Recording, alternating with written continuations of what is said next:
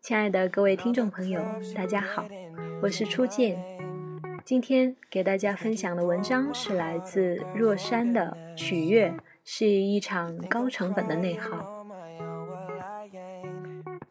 老师，你觉得我这么做？我男朋友会开心吗？咨询室里，齐捧着两张刚买的电影票问我。齐说，昨天晚上饭做的不好吃，他话特别少，晚上想和他一起看电影补偿下。齐是我的来访者，二十五岁上下的姑娘，长相普通，属于混在人堆里。你永远不会注意的类型，但是走近她，你一定会觉得这姑娘贴心周到，处处为你着想，仿佛对你好就是她最大的使命。已经记不清这是第几次，他问我，我这样做他会高兴吗？这个他是男友。是母亲，是公司的同事，是一起长大的发小，是初识的朋友，总之可以是任何人。他曾经自费给外地来京游玩的朋友订酒店，并全程陪吃陪玩整整一周，不惜耽误工作。他曾经将一日三餐的费用压缩到十元以内，只为了省钱给男友买喜欢的手机。他也曾经只因同事一句“你这条项链真好看”，便偷偷买了同样的一条送给他。这个姑娘仿佛哆啦 A 梦，可以满足所有人的需求。只是，当我看着眼前这个战战兢兢等着我替她男友回答是否满意的姑娘，反问道：“这样做你开心吗？”她却有些惊讶。大概在她的生命里，很少有人问过她是否开心，包括她自己。其说。自己似乎从小就有特异功能，能感知到别人的情绪和需求，也习惯性的满足别人，会因此听到别人的夸奖，也会有人觉得他不真真诚。小时候，他亲耳听到邻居阿姨在和别人聊天时说道：“那个姑娘啊，太八面玲珑。”那个时候。他很伤心，“八面玲珑”四个字刺痛了他。可是直到现在，他也没法让自己停下来。对别人好是他的习惯。很多年前看郭冬临买红妹的小品，有事您说话，只觉得不过是艺术化的加工，博大家一笑。而如今。坐在我面前的齐，大概就是这个小品的现实版，有过之而无不及。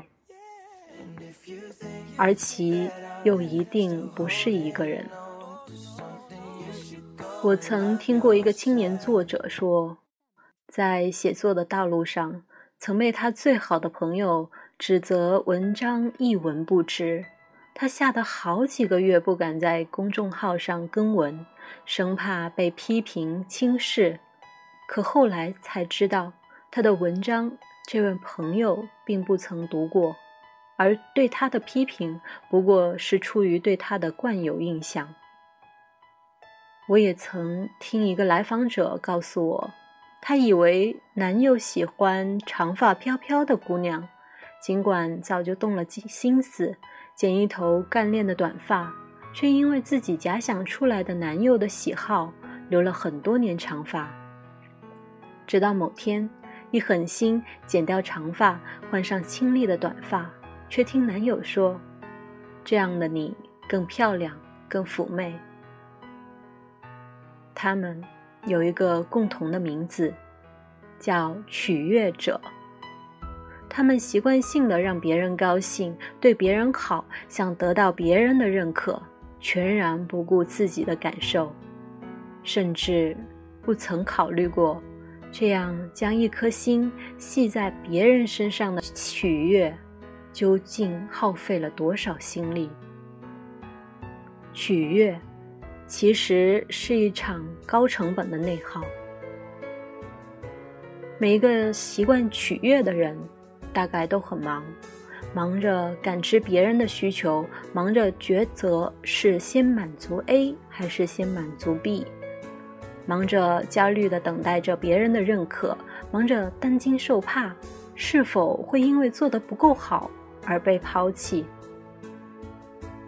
每一个取悦者又都是健忘的，似乎昨天得到的喜爱和认可，在明天就会被清零，然后重新启程。去追求更大的认可，累吗？疲惫吗？当然，却停不下来。这仿佛是一个无限制的轮回：追求认可，忘记，重新追求更大的认可。在这个轮回中，取悦者像极了一枚古陀螺，被鞭子抽打着不停旋转。这其中消磨了自己的时光，耗费了自己的心力，看似一直在对别人好，却很难获得想要的情谊，很可能如我的来访者其那般，被人评价八面玲珑、不真诚，真真是得不偿失。更重要的。在本该自我探索、认识自己的能量与边界，找到真正所喜之事、所爱之人的日子里，取悦者却对自己内心的声音置若罔闻，全身心地投入到了对别人需求的满足中。然后在某一个醒来的清晨，看阳光铺满全身，轻轻地问自己：我到底是谁？我这么忙碌，究竟为了什么？你是这样的取悦者吗？不同的取悦者虽有着近乎相似的行为，但这其中的心理动因却并不相同。拥有二十五年心理医生从业经验的美国作家哈利亚特·布莱克在其上畅销书《取悦症》。不懂拒绝的老好人中，将取悦分为认知型、习惯型、情感逃避型三类。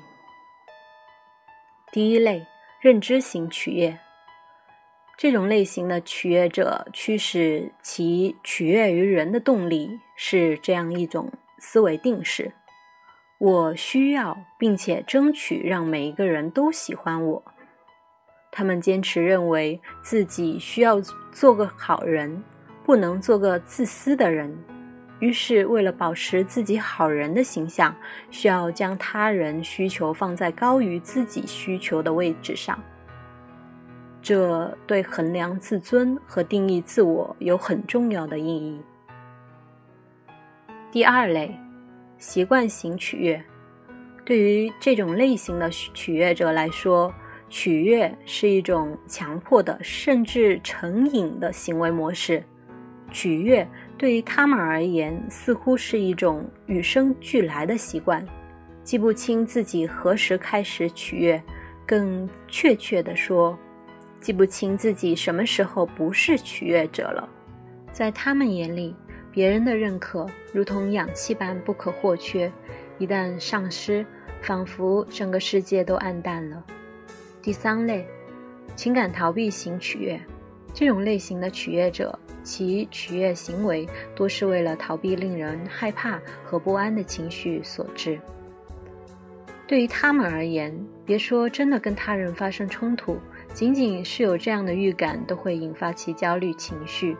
他们将取悦作为一种策略，意在保护自己，用让对方满意的方式来逃离愤怒。冲突和对抗。如果你是认知型取悦者，请一定告诉自己，好人并不意味着要满足所有的人的需求，维护自身利益和与人自私有着天壤之别。你可以选择做圣人，牺牲自己满足别人的需求，但这样做并不代表你不自私，只能证明你喜欢伤害自己。如果你是习惯型取悦者，你一定要明白，没有谁会一直获得别人的认可。你是什么样的人和你做了什么事，并不是两个完全相同的概念。你得学着把它们区分开来。认识到这一点，你便不会对偶尔的批评指责感到忧心忡忡、草木皆兵。谁都有犯错误的权利，你也一样。而如果你是逃避型取悦者，你要学习的是如何面对和处理冲突，而不是用一味的讨好付出来避免冲突的发生。你靠取悦来逃避愤怒、冲突和对抗所获得的短期利益，远远比不上未能学会表达愤怒和管理冲突的技能所带来的损失。因为这些技能会让你和你的人际关系变得更愉快、更健康。取悦，怕是世界上内耗最高的事情，不仅浪费了光阴，白白导演了一场又一场的内心戏，还在本该提升自己、做喜欢的事情的年纪，选择了苦闷，丢掉了本该找到的自我。于情于时间，都是不划算的。如果一定要选择取悦，请一定只取悦自己。